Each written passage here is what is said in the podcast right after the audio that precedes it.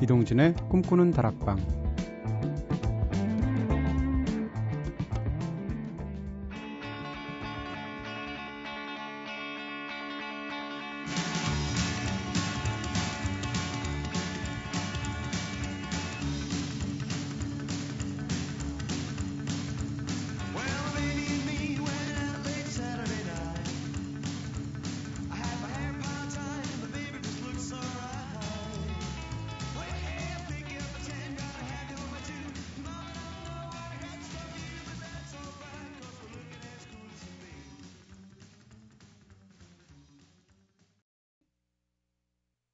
안녕하세요. 이동진입니다.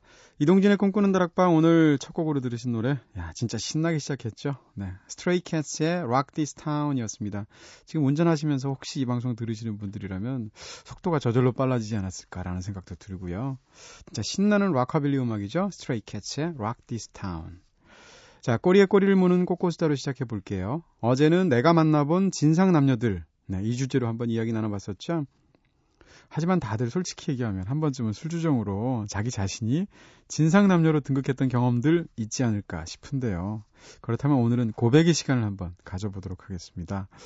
자, 깨어나면 어김없이 쥐구멍을 찾게 된다는 부끄러운 술주정들. 네, 고백해 주시고요. 오늘도 의견들 많이 보내주시길 바랍니다. 자, 제작진의 고백부터 한번 들어볼까요? 선우의 술주정. 자신의 주량 조절을 못하고 취할 때까지 술 마시는 거 저 굉장히 안 좋아해요. 그런데도 2, 3년에 한 번은 꼭 제 자신이 필름이 끊기는 대참사가 일어납니다. 평소 화를 잘 안 내고 참는 편이라서 필름이 끊기면 진짜 서럽게 옵니다. 정말 술주정의 끝판왕이네요. 부끄부끄 하셨는데, 네. 이 얘기 안 하셨으면 제가 하려고 그랬어요. 본인이 딱 알고 자백을 하셨는데, 저도 한번 봤는데, 야, 얼마나 서럽게 우시는지, 운 거하고 저하고 아무 상관이 없는데도 불구하고 제가 무릎 꿇고 사과하고 싶은 그런 마음이 들게 하는 진짜 서럽게 우시더라고요. 네. 2, 3년마다 한 번 그러신다고 하셨으니까 향후 2, 3년 사이에는 못 보게 해주세요. 네. 선우 작가님. 자, 은지의 술주정. 어, 저는 어설프게 술에 취하면 계산하는 버릇이 있습니다. 다음날 정말 땅을 치고 후회하죠. 그리고 딱 한 번, 어, 만취 상태로 처음에는 벤치에 누워서 자다가 나중에는 결국 바닥에서 잠이 들었던 적이 있었습니다. 친구라는 것들이 서둘러서 일으, 일으키지 못할 망정 진짜 좋다고 사진을 찍어두고서는 두고 두고 놀려대네요 하셨습니다. 네. 은지 작가는 영혼이 아저씨야. 네. 이분은 정신이 아저씨예요. 몸은 소년데. 네. 무슨 아, 이 에피소드들을 보면 보통 한데 이 국장님 좀 돼야지 가능한 그런 에피소드들이 줄줄줄 나오는 거 보면 음, 네.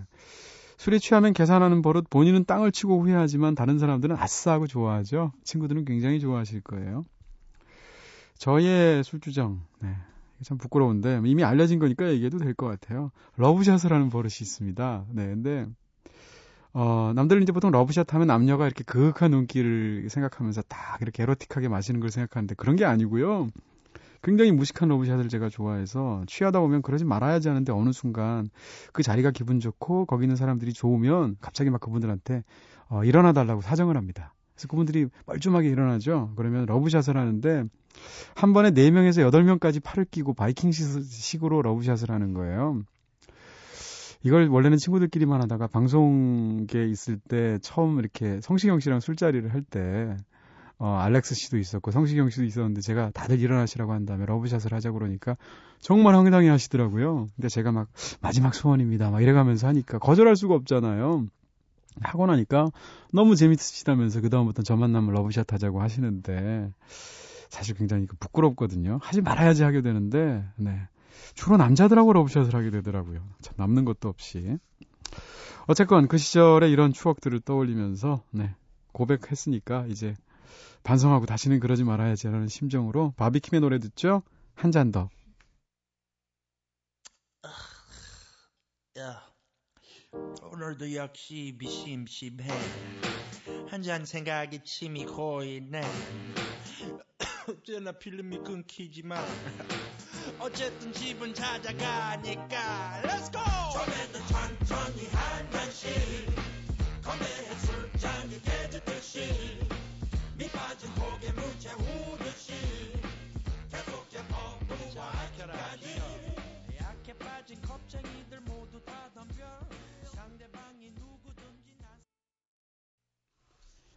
네. 가시면 안 됩니다. 아직 방송 한, 한 50분 남았고요. 네, 바비킴의 한 잔 더 들으셨습니다. 자, 여러분께서는 지금 이동진의 꿈꾸는 다락방 듣고 계십니다. 꿈다방 앞으로 보내주신 이야기들 함께 나눠볼게요. 문자로 7730님께서 지금 동대문에서 일 마치고 평택으로 가는 길입니다. 신선한 방송인 것 같아서 계속 듣게 되네요. 모든 사람들이 행복했으면 하는 11월입니다. 감기 조심하시고요.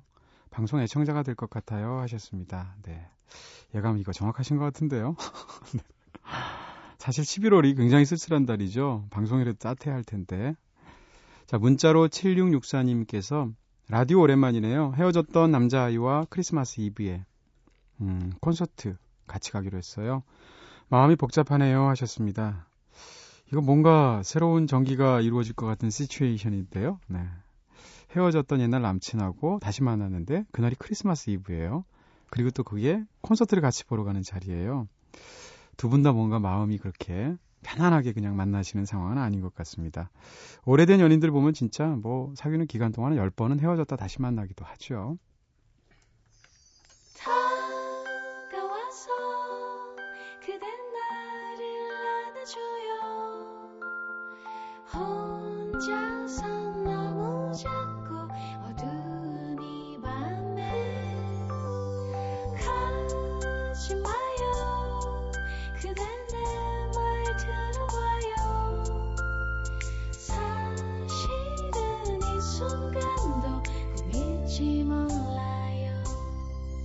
이동진의 꿈꾸는 다락방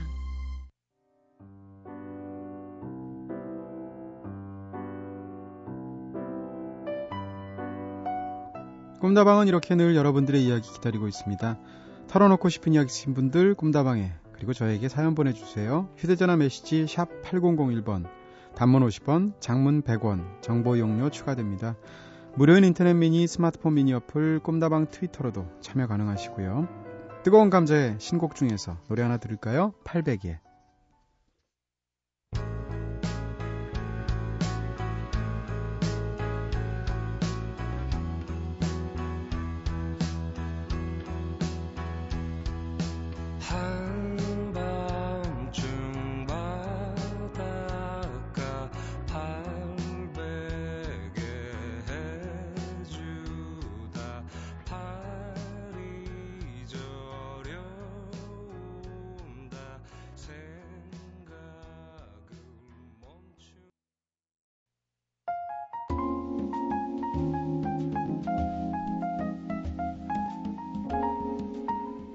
밤 당신과 함께 나누고 싶은 마음의 문장들 골똘이의 책갈피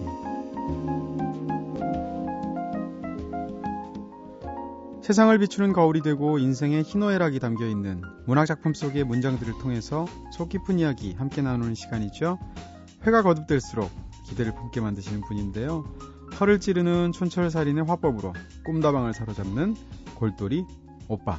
오늘도 함성호 시인 오빠와 함께 합니다. 어서오세요, 시인님. 네, 안녕하세요. 네, 어, 이게 재밌는 것 같아요. 버릇 들었어요. 네, 오빠. 아, 이거 쑥스러운데. 쑥스러우시라고 하는 거거든요. 이렇게 할 때 뻔뻔하게 하시면 제가 못합니다. 네. 잘 지내셨어요? 한 주간? 네, 잘 지냈습니다. 잘 지내셨죠? 네. 네. 근데 오늘따라 밖에 추운가 봐. 얼굴이 약간 붉어 보이세요. 아, 그래요? 네, 한잔하신 건 아니죠? 쑥스러워가지고 그런 거죠. 아, 아, 네. 쑥스러울 때 얼굴 붉어지는 남자 매력 있어요. 네. 네. 자, 근데 요즘 제주도 강정마을에서 평화 도서관 짓는 일 작가분들과 함께 추진하고 계시다고 예, 들었어요. 네. 어저께도 거기서 내려갔다 왔거든요. 계속 왔다 갔다 하시는 거예요? 예, 지금 제 처음 갔어요, 저는요. 네. 저 처음 갔는데 네. 아, 그 정말 그 너무 환경이 열악해서 음. 저는 처음에 그 무슨 고착이라는 말이 있더라고요. 네. 그래서 이게 무슨 뜻도 보다 못한 말인가? 고착이 뭔가 그래서 봤더니 사람이 그 이게 트럭이 지나가지 못하게 네. 땅바닥에 이렇게 바짝 붙어 있는 거를 고착이라고 표현을 하더라고요. 그 사람들이. 아, 운동 용어로? 예. 예. 네네. 그래가지고 그 경찰들이 그 사람들을 이제 땅에서 껌, 네. 껌딱지처럼 네. 땅에서 떼어내는 그, 아, 그래요? 그거를 하더라고요. 근데 네. 그게 너무 끔찍했어요. 추운 그, 11월에. 예, 그래서 네. 그 제가 뭐, 네. 그, 거기다가 그 음. 강정마을에다가 네.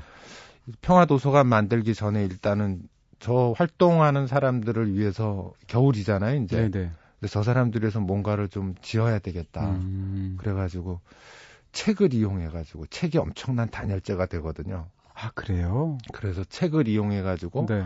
그분들에게 겨울을 날 만한 공간을 지금 구상을 하고 있습니다. 그게 평화도서관하고 무관한 이제 아마 이게 첫 작업이 될 것 같아요. 아 그럼 그걸 뭐라고 부르시나요? 그 책을 이용한 네 그 건물?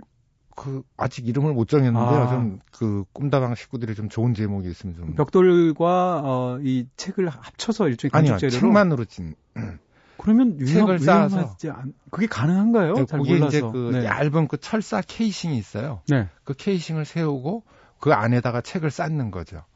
아... 네, 그래서 이건 뭐 유례 없는 공법을 지금 사용하는 건데 이건 뭐 무너질지도 모릅니다. 어, 이건 진짜 해외 토픽감인 것 같은데 책으로 집이 된다니. 네. 네. 단열도 잘 되고 그래서 네. 그분들이 지금 천막 한 장 가지고 그 버티고 있거든요. 네, 5년 동안 네. 버티고 있는데 제가 내려가 보니까 아... 일단 뭐 마을에 그 실질적인 도서관을 짓는 것보다 네. 그분들이 좀 음... 일본 겨울을 날 만한 공간을 만들어 드리는 게 좀 급선무 같아가지고. 네, 어찌됐든 지금 겨울은 나야 되는 거니까요. 네, 네 이, 이 네. 추위 속에서. 그렇죠. 아무리 네. 제주도라 그래도 춥더라고요. 아, 바람 많이 불잖아요. 맞아요. 네. 알겠습니다. 지난주 방송에서는 한 시간 동안 박상용 작가의 소설 죽음의 한 연구 문장들 네. 네. 특히 좋았어요. 항상 이 코너가 좋았지만 네. 지난주 너무 좋았고요. 함시님과 박상용 작가의 개인적인 친분 얘기 들으면서 와 진짜 고수들의 세계구나 이러면서 굉장히 재밌었고요. 저는 고수 아닙니다. 푹 치시잖아요. 네. 자 방송 듣고 꿈다방 게시판으로 진미영님께서 뭔가 오늘은 또 다른 세계를 엿보는 것 같은 기분이 드네요 하셨습니다. 예, 진짜 박상용 작가님하고 이문구 작가님 얘기를 들으니까 뭔가 신선들의 세계를 본 것 같은 느낌도 들고 네. 네, 그랬었죠. 자, 이상희님께서도 도공들이 마음에 안 드는 도자기들을 깨버리듯이 하여튼 고수들의 세계는 정말 범접할 수가 없네요. 그저 무릎 꿇습니다 하셨습니다. 저희 같은 사람은 이제 외부에서 청탁받으면 중간에 마감 시간까지 글이 너무 안 되면 안 돼서 너무 마음에 안 들어도 보내거든요. 예. 그래야 원고를 받으니까. 예.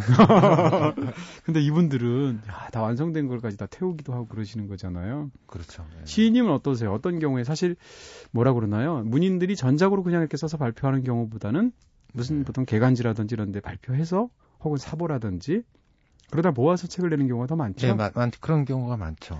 데드라인이 있잖아요. 예. 네, 데드라인까지 잘 안 될 때.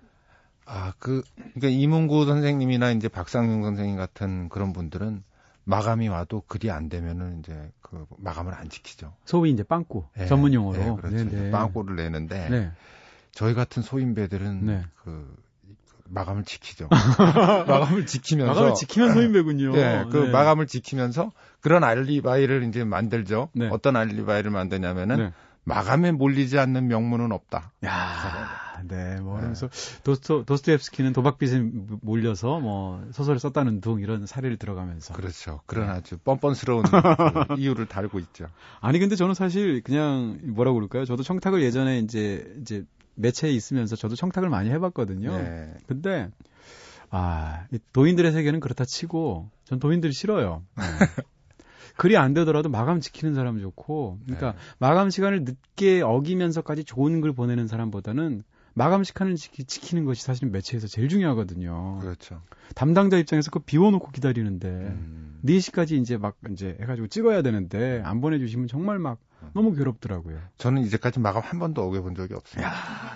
그러실 것 같으세요. 뭔가 이렇게 글 쓰시면 퇴고 잘 안 하시고 막 일필 위주로 쓰실 것 같으세요. 그랬다 전송입니다. 아, 바로 오타 있고 막 이런 거 아니에요? 네. 퇴고 절대 안 합니다. 네.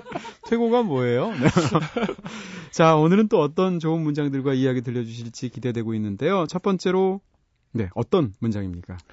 네, 오늘 이게 첫 번째 소개해 드릴 문장은 그 김혜순 시인이 쓴 산문이에요. 아, 네, 김혜순 시인 저도 참 좋아합니다. 예, 네. 그 아주 꾸준히 그 어떤 그, 그 여성 맞아 여류 여류라는 말이 한참 옛날에 유행을 했었는데 요즘 잘 안 쓰죠? 네, 그거 네. 안 써. 그거 쓰면 이제 그 여성들한테 이제 욕 먹고. 네네 남류란 말이 없으니까. 네. 네. 그 여성 시인들 중에서 아주 그, 그 꾸준하게 자기 세계를 지키면서 네. 그 여성의 과라라는 거, 그 여성 화자가 여성이다라는 것들을 굉장히 그, 그 끝까지 밀고 아직까지도 계속 나이도 꽤 되셨거든요. 그럼요. 그리고 또 네. 제가 들은 많은 이야기들 중에 하나는 김혜순 선생님이 이제 또 후학들을 굉장히 많이 양성하셨죠. 예. 후배 그, 시인들 그렇죠. 대학에 있으면서 강의하시면서 그리고 그 자기가 이렇게 딱 아, 얘는 되겠다. 음. 그런 사람들한테는 뭐 막강한 애정을 보이는. 야, 반대로 재능이 좀 부족하다 싶은 사람들은 싸늘하죠. 너무 무섭게 하신대요. 네. 제가 그 얘기 들으면서. 네, 아주 싸늘하게 대하는. 아... 좀 그런 분인데. 네. 그러니까 이분이 그, 이, 이 책을, 이 글은 어느, 이분이 낸 단행본이나 이런 데서 그 발췌한 게 아니라 그 일종의 통섭의 일환, 통섭이라는 말 있지 않습니까? 통섭, 뭐 유행했죠. 네, 네. 그 통섭의 일환으로 그 과학자들이 그 도, 도대체 아름다움이란 무엇인가? 음. 이거를 알아보기 위해서 음, 각계각층의 그 문화 인사들한테 그 아름다움이란 뭐라고 생각하느냐? 이런 그, 그 화두를 던졌군요. 화두를 던졌어요. 네.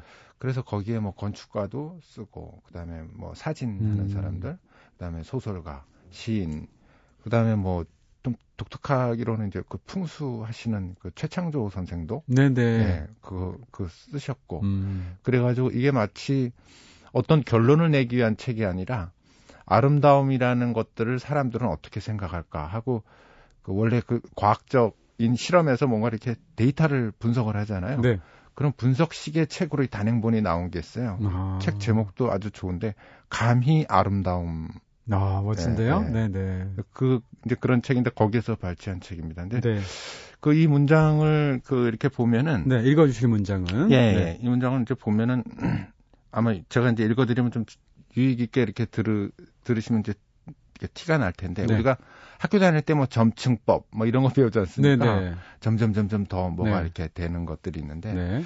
그러니까 뭐 그런 저, 일반적인 점층법을 사용하고 있는데 내용은 사뭇 다른 그, 그 뭐라면 이렇게 만약에 여기서 호수를 이제 얘기한다 그러면은 네. 처음에는 정말 우리가 눈으로 보는 호수가 나와요. 네. 근데 그 호수가 점점 점점 나한테 물드는 거죠. 그 네. 호수가 어떤 때는 사람 귀가 됐다가 네.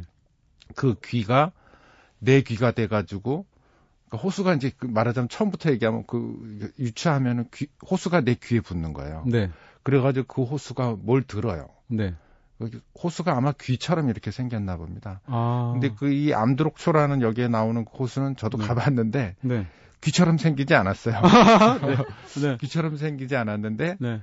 이분은 하여간 그 호수를 보면서 귀라고 귀를 음. 연상을 시킨 거죠. 네. 그러면서 그 호수가 뭘 듣는 거예요. 정반대로 오히려 그큰 귀가 뭘 듣고 그게 자기가 듣는 것처럼 착각을 하는 거죠, 말하자면. 네, 일종의 시적 상상력이죠. 네, 착각을 하고 나중에는 그 귀가 받아 적기까지 합니다. 그러니까 행위를 하는 거죠. 음. 그러니까 듣는 행위에서 받아 적는 행위로까지 이렇게 나아가는 그 아주 치밀한 점층법을 알겠습니다. 보여주고 있거든요. 네, 사, 네. 사실 잘 상상이 안 되는데 네. 읽어주시면 어떤 건지 한번 네, 깊게 들어보도록 하겠습니다.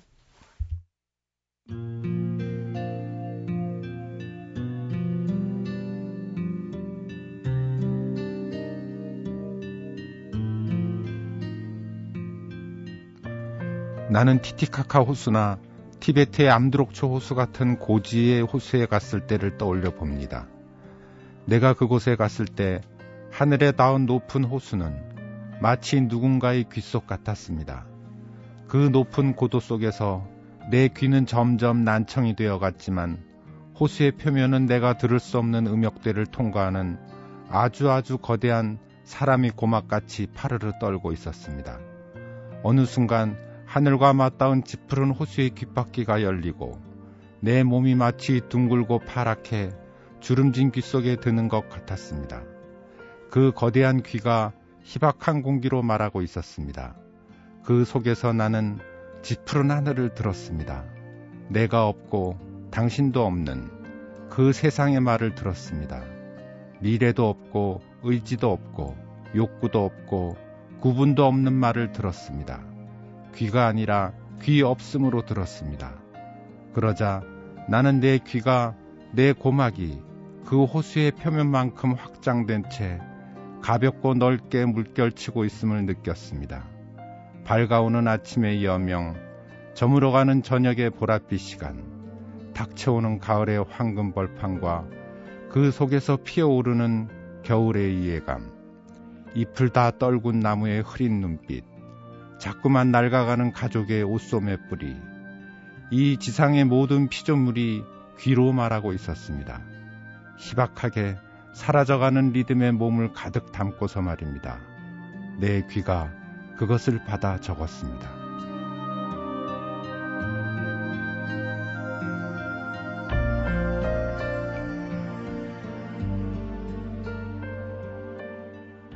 네, 멋진데요. 뭐 일종의 뭐라고 해야 되나요? 청각을 넘어선 듣기.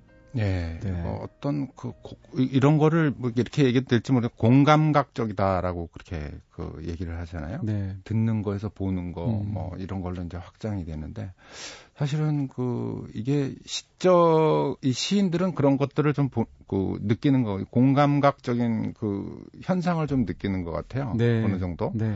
근데 이게 사실은 병이에요. 예, 네. 그런 병이 있습니다. 그러니까 어떤 그러니까 시각을 그 시각 그러니까 시각 시각적인 것으로 시각적인 것을 눈으로 느끼는 게 아니라 맛으로 느끼는 사람들이 있거든요.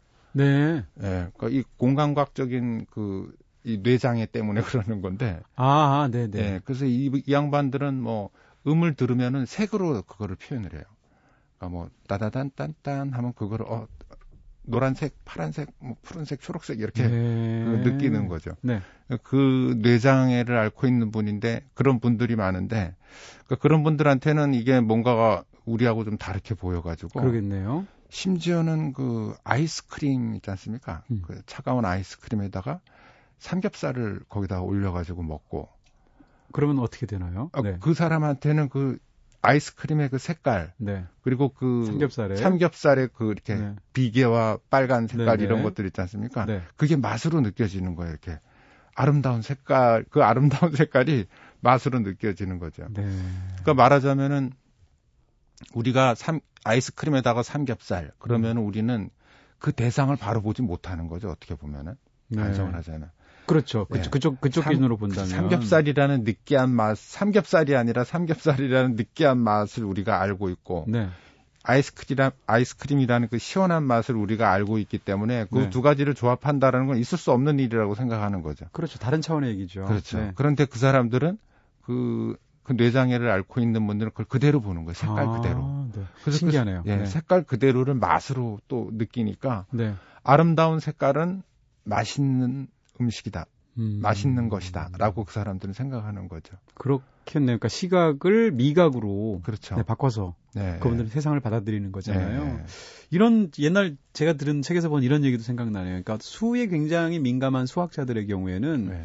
수를 볼 때 수를 숫자로 받아들이지 않고 이미지로 받아들이는 경우가 있다는 거예요. 네. 예를 들어서 우리가 3724라는 숫자를 봤을 때그 음. 그 숫자를 보고 우리는 뭘 아무런 느낌을 못 받잖아요. 네. 근데 어떤 특수한 사람들은 3724 하면은 음, 우, 상귀 그러니까 우측 상단 부분이 약간 찌그러진 어떤 도형 모습이 떠오른다는 아, 거예요. 네, 예를 들면 네, 네, 어떤 질감이 떠오르기도 한데요. 네. 비슷한 얘기잖아요, 사실은. 그렇죠. 그렇게 해서 숫자를 뭐 비상하게 기억한다는 거죠. 네. 그러니까 우리는 3,524를 기억해야 되는데 그 사람은 우상귀가 찌그러져 있고 약간 솜털 같은 모양이 나는 어떤 물체를 생각하면 저절로 3,524가 튀어나오는 거예요. 네.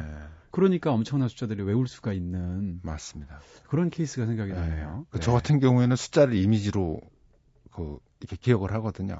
아 그러세요? 네, 그러니까 어, 3, 예를 들면 3649. 네. 그러면은 그게 네. 그 3이라는 수, 아라비아 숫자 6이라는 이렇게 기억하는 게 아니라 네. 이미지 있지 않습니까? 이렇게 생긴 글자의 모양으로 예, 이렇게, 예, 글자의 모양으로 아, 그냥 저장을 해요. 네. 그래서 숫자는 특별히 잘 외워요. 그러시군요. 그리고 또 금방 잊어버리기도 하고.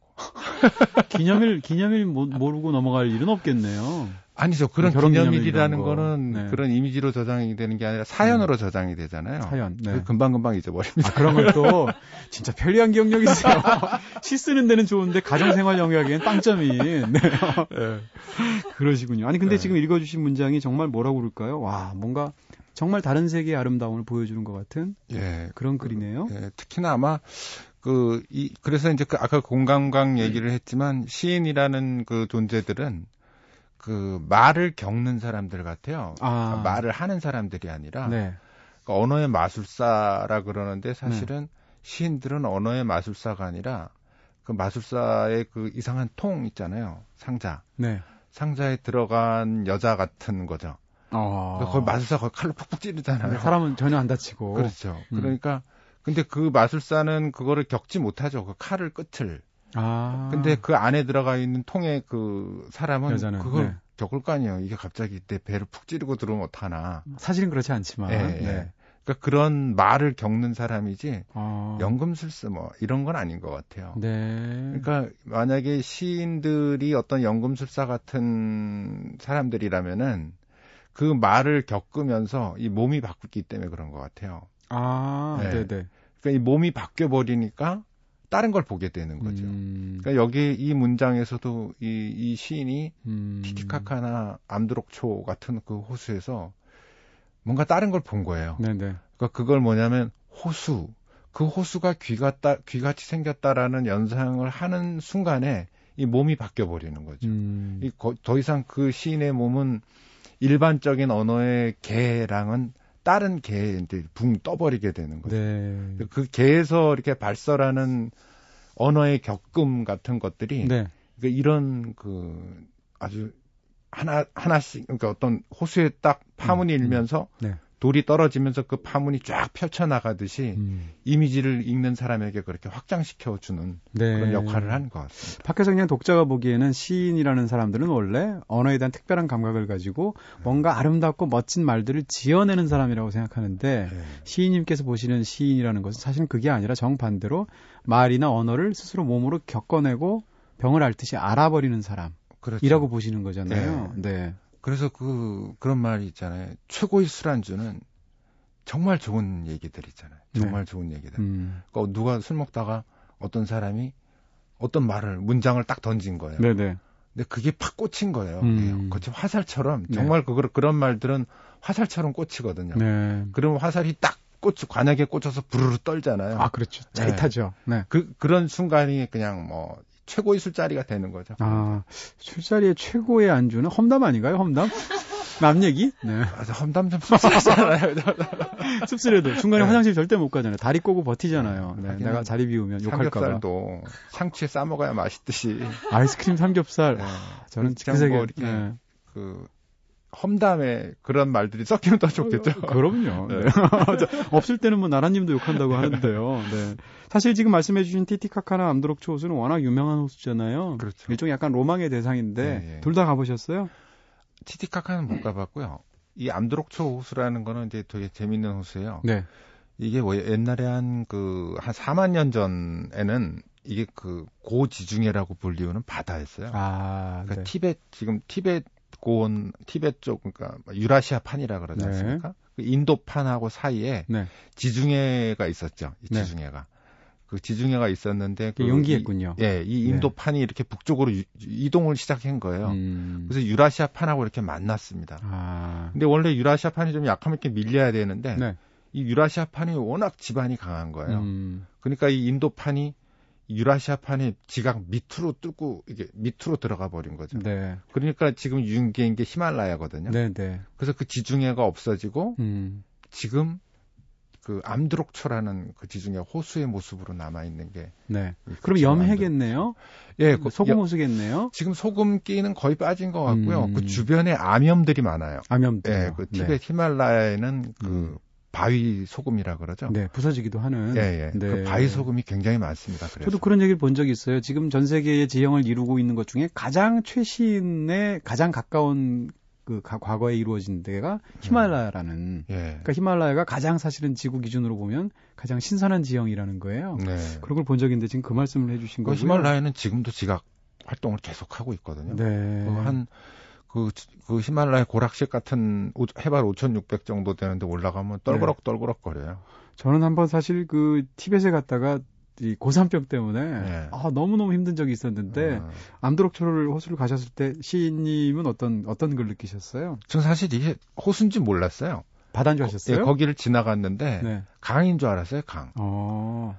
강이 이렇게 호수가 이렇게 다른 데로 흐르거든요. 네. 이게 고여 있는 호수가 아니라. 음. 그래가지고 그쪽으로 지나가면서 그냥 강폭이 갑자기 넓어졌구나. 네네. 그리고 지나갔는데 음. 나중에 사람들이 그게 그 제가 그걸 찾아다녔거든요. 네. 그 글을 읽고 네. 글을 읽고 야 이 호수에 한번 가봐야 되겠다. 음. 그래가지고 물어봤더니 네. 네, 그 고지중해 해저를 내가 한번 겪어봐야 되겠구나. 네네. 그런 식의 생각을 했었는데 그냥 지나쳐버린 거죠. 뭐, 알지도 못하고. 네. 네. 그 나중에 보니까 제가 온 길에 그 암드록초, 그, 그 넓은 강이 호수였다 그러더라고요. 네. 자, 알겠습니다. 자, 이런 어떤 그 말의 느낌들을 살려서 선곡을 해봤고요. 비지스의 노래 들을까요? Words.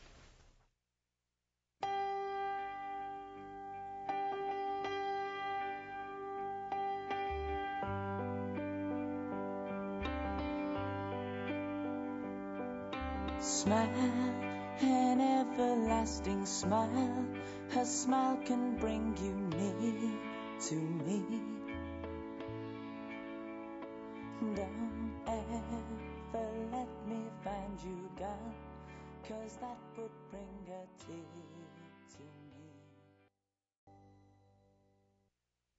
네, 베지스의 노래 Words 들으셨습니다. 여러분께서는 지금 이동진의 꿈꾸는 다락방 듣고 계신데요.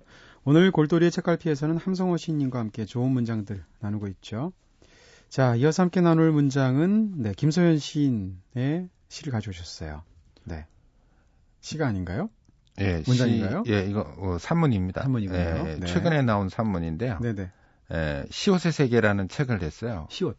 네. 예, 시옷의 세계라는 책을 냈는데 이분이 그 전에 마음사전이라는 책으로 데이트를 쳤거든요. 네네. 네. 그래서 그게 16세가 나갔습니다. 오, 16세요? 네, 네네. 16세가 나왔어요. 그래서 네. 맨날 그 저보고 네. 그 이게 너는 16세 팔아봤냐? 네. 전 이게 빡 그냥 죽죠. 아, 네. 네. 네. 이게 또 두 분이 얼마나 친하시길래 그럴까 싶은데 사실 두 분이 같은 침대 쓰는 사이시잖아요? 에, 방은 따로 씁니다. 아, 이거 뭐야? 아니, 어떻게 이거.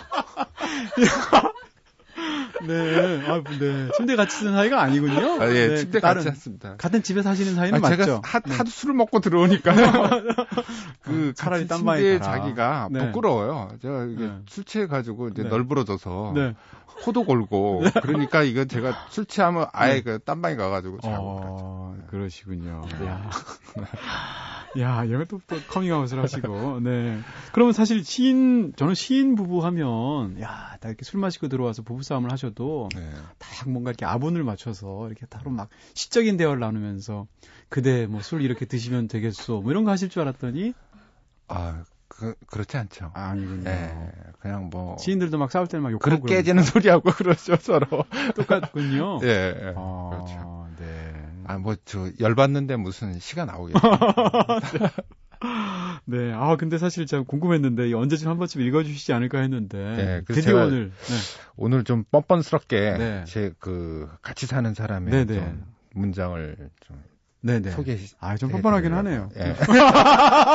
아니, 농담이고요. 네. 워낙 김소연 씨님도 유명하신 좋은 시를 쓰시는 네. 분이시니까요. 네. 자, 그러면 10월 세계 중에서 어떤 부분을 읽어주실 건가요? 예, 그, 아까 이제 계속 어떻게 연장선에 있는 네. 얘기인데, 네. 그, 시인이라는 존재가 이제 뭐냐라는 네. 거를 이 김소연 시인이 상상력이라는 거를 주, 이제 주제로 이렇게 얘기를 했어요. 네. 그래서 사실은 이 시옷의 세계에는 모든 그 그러니까 뭐, 마음 사전이 이제 계속 뭐 마음의 상태, 뭐 네. 소중하다, 네. 뭐 아낀다 이런 말들을 설명했다면 여기서는 시옷으로 이루어진 말들, 어... 뭐 사라짐, 네. 뭐 그다음에 상상력, 네. 뭐 이런 것들로만 쭉 엮어서 네. 만들 사람이 사람도 있어요. 뭐 네. 송경동 이런 것도 있고. 아, 네네. 송경동 네, 시인. 네, 송경동 시인 얘기도 네. 있고, 뭐 신보선 시인 얘기도 있고. 음... 시옷으로 시작되는 말들을 이렇게 쭉 모아놨거든요. 네. 이 말에다가 사랑도 있나요? 네, 사람도 있습니다. 사랑. 사랑 없어요. 아, 시옷을 쓰면서 사랑을 안 쓰시는군요. 그러니까 네. 이제 어떻게 보면 어떤 게 뻔한지 이제는 잘 모르겠어요. 네. 그러니까 사랑이란 게 들어간 게 뻔한 건지, 아. 그걸 뺀 게 뻔한 건지. 아, 네. 네. 술은 있나요? 술? 술 없어요. 술 안 마시거든요. 네.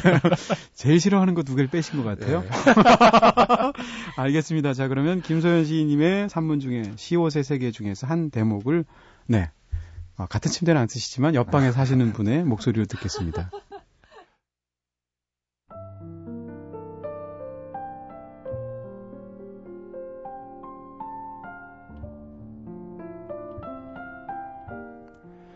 어떤 이는 시인을 엉뚱한 몽상가라 칭하고 어떤 이는 언어의 연금술사라고 칭한다. 또 어떤 이는 뛰어난 예언자라고까지 칭하기도 한다. 이 모두가 부분적으로만 옳다. 시인의 상상력이란 정확하고 과학적인 증표와 징표를 통해 징후를 밝혀내는 논리적 과정이다.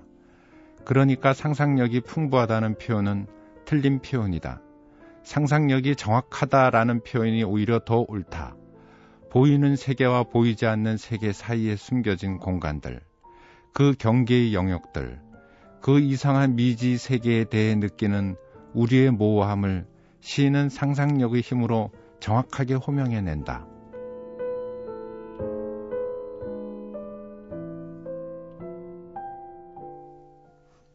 네.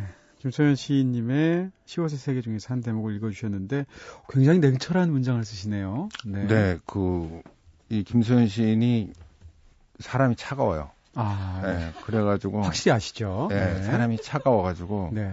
문장도 좀 이렇게 어떻게 보면 따뜻한 이게 좀 따뜻한 것 같지만 네. 굉장히 그 냉정한 그러네요. 이야기를 잘 하죠. 함성호 시인이 뭐 따뜻한 분이시니까. 네, 전 따뜻하기보다는 아무 네. 생각이 없는. 아니 술 먹으면 몸, 몸이 데워지잖아요. 따뜻하신 분이죠. 네, 그럴까요? 아니 그렇게 근데... 위로를 해주시면. 네. 아니 근데 지금 예 이 글을 봐도 뭐라 그럴까요? 글이 굉장히 정확하다는 느낌이 들고 네. 함시님께서 처음에 이 코너 해주실 때 그런 얘기 하셨잖아요. 어떤 문장이 가장 좋은 문장인가 아름다운 문장인가 할 때 네. 정확한 문장, 뭐 절실한 네. 문장 이런 얘기 하시면서 하셨는데 그 같은 질문을 김시인님한테 만약 드렸더라면 이분은 정확한 문장이라고 하실 것 같은데요?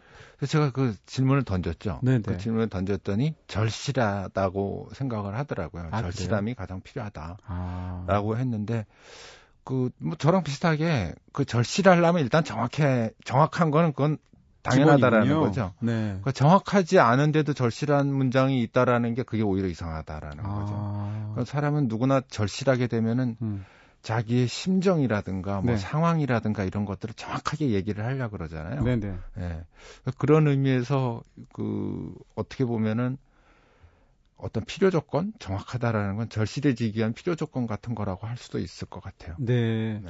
여기 지금 예를 들어서 이런 문장이 있잖아요. 시인의 상상력이란 정확하고 과학적인 증표와 징표를 통해 징후를 밝혀내는 논리적 과정이다. 네. 이말 자체가 어떤 명확한 그런 그 저기 발화이기도 하지만 그렇죠. 네. 더 재밌는 것은 이게 증표에서 징표로 넘어가고 네. 징표에서 징후로 넘어가잖아요. 네, 네. 일종의 어떤 시적인 리듬 같은 건데 예. 이런 문장 속에서도 굉장히 재밌다는 느낌이 드네요. 그렇죠. 아마 그 이거 의식하고 썼을 거예요. 당연히 그렇겠죠. 예. 네. 그러니까 어떤 과학적인 증명, 네. 이런 증명을 통해 가지고, 음.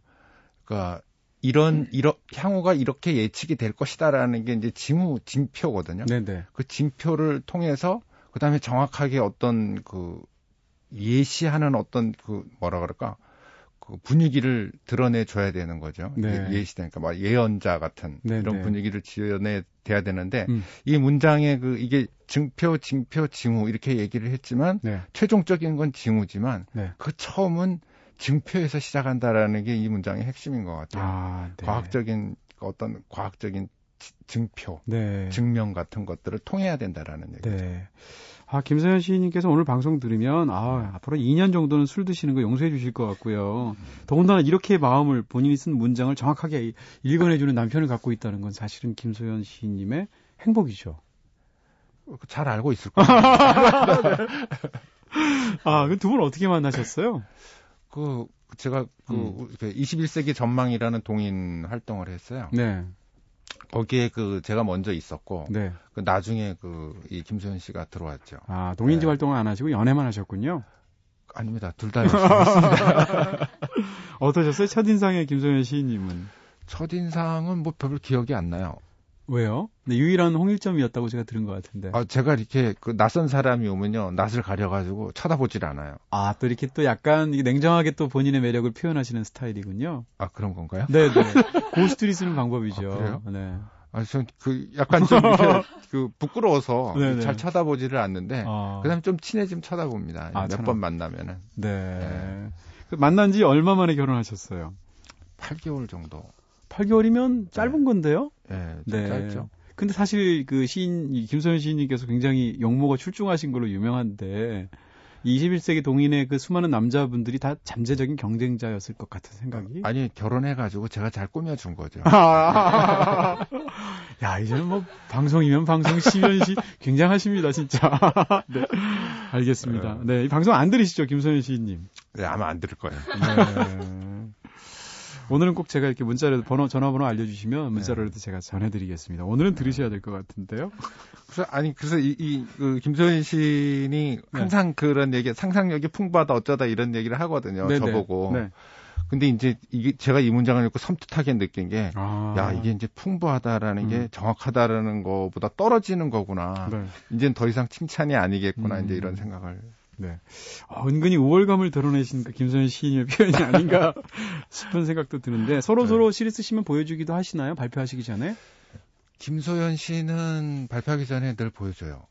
네, 아, 네. 시인님 김소연 시인님이 함시인님한테 예, 예, 네. 보여줍니다. 음. 그래가지고 제가 어때? 그러면 아 좋다. 음. 그러면 큰일 납니다. 뭐라 그래요? 어디가 좋고 아... 무엇이 어떻게 이거를 정확하게 얘기를 해줘야 돼요. 진짜 정확하게 호명해내시는 분이군요. 네. 네. 좋다라고 하면은 거의 모욕이나 다름없이 그렇게 들, 듣는 거예요. 뭉뚱그려가지고 그렇게 얘기하는. 네, 그 집어서 얘기를 해주세요. 네, 어디가 어떻게 좋고 네. 무엇 때문에 좋고 음... 그래서 나중에 결론까지 연결해가지고 네네. 그래서 뭔가 이게 구조적으로 설명을 해줘야 돼요. 논문을 써야 되는군요. 네. 네. 그러니까 저는 그 김소연 시인이 네. 이시 한번 읽어봐봐. 아, 그거 싫, 싫겠네요. 이 네. 안 좋은 머리를 안 좋은 IQ를 막 돌려가면서 네네. 그것들을 또 어, 분석을 해서. 해내야 됩니다. 그럼 매번 같은 얘기하면 또 그거 지난번에 한 얘기잖아. 또 이럴 거 아니에요. 늘 새롭게 해야죠. 그렇죠. 매번 네. 바라, 어떻게 보면 네. 시 쓰는 것보다 더 어려우시겠어요. 더 어려워요. 네. 아, 네. 김소연 시인님의 그, 그책 시집 뒤에는 보통 해설 같은 거 붙게 돼 있잖아요. 일반적으로. 네, 네. 그거 함 시인님께서 쓰셔야 될 것 같아요. 아유 무슨 그런 말씀 큰일 납니다. 잘못 썼다가 뭐 이게. 네. 알겠습니다. 아, 김소연 시인님 같은 경우에 그럼 옷 같은 거 입고 나 입고 바깥에 나가실 때 이럴 때 네. 옷도 봐줘 뭐 어때요 뭐 이러면 뭐라고 그때도 정확하게 아 그때는 단추가 어떻다 뭐 이런 얘기 해드려야 되는 건가요? 네, 해야죠. 네. 아. 해야 되는데 조심하게 해야 돼요. 조심스럽게. 네네. 네. 조심스럽게 해야 되는 게뭐 음. 뭐, 오늘 화장이 잘 안 받았다 이런 얘기하면 큰일 나요. 그거는 네네. 그 여자들은 피부가 이렇게 안 받는 날이 있나 봐요. 아. 어쩔 수 없는 그. 뭐 이런 그 본인의 뭐. 노력과 관계없이 그렇죠. 예. 네네. 그래서 옷에 대해서는 좀 얘기하죠. 그거보다는 이게 뭐 낫지 않겠냐 이렇게 얘기를 하죠. 아, 네. 네. 힘들게 사시네요. 굉장히 어렵게 사시네요. 저는 시인 두 분 사시면 그냥 뭐 아주 저 밥상마다 그냥 시 서말씩 그냥 저절로 나오고 이러는 줄 알았더니 네. 굉장히 힘들게 사시는군요. 시들끼리 네. 서로 부딪혀가지고 아 마지막을 또 저렇게 네. 멋지게 장식해 주시는군요. 네. 시들끼리 팍 부딪혀가지고 네. 밥 먹는 게 밥 먹는 것 같지가 않아요. 글쎄 말이에요. 네. 알겠습니다. 자 언젠가 그 식탁에 한번 초대 가서 보면 진짜 재밌겠다는 생각이 들 것 같고요. 자 오늘도 김소연 시인님의 시, 아, 저, 산문이었죠. 역시 마찬가지로 김혜순 시인님의 산문 두 개의 멋진 문장들 소개해 주셨습니다. 감사합니다. 다음 주에 뵙겠습니다. 네, 감사합니다.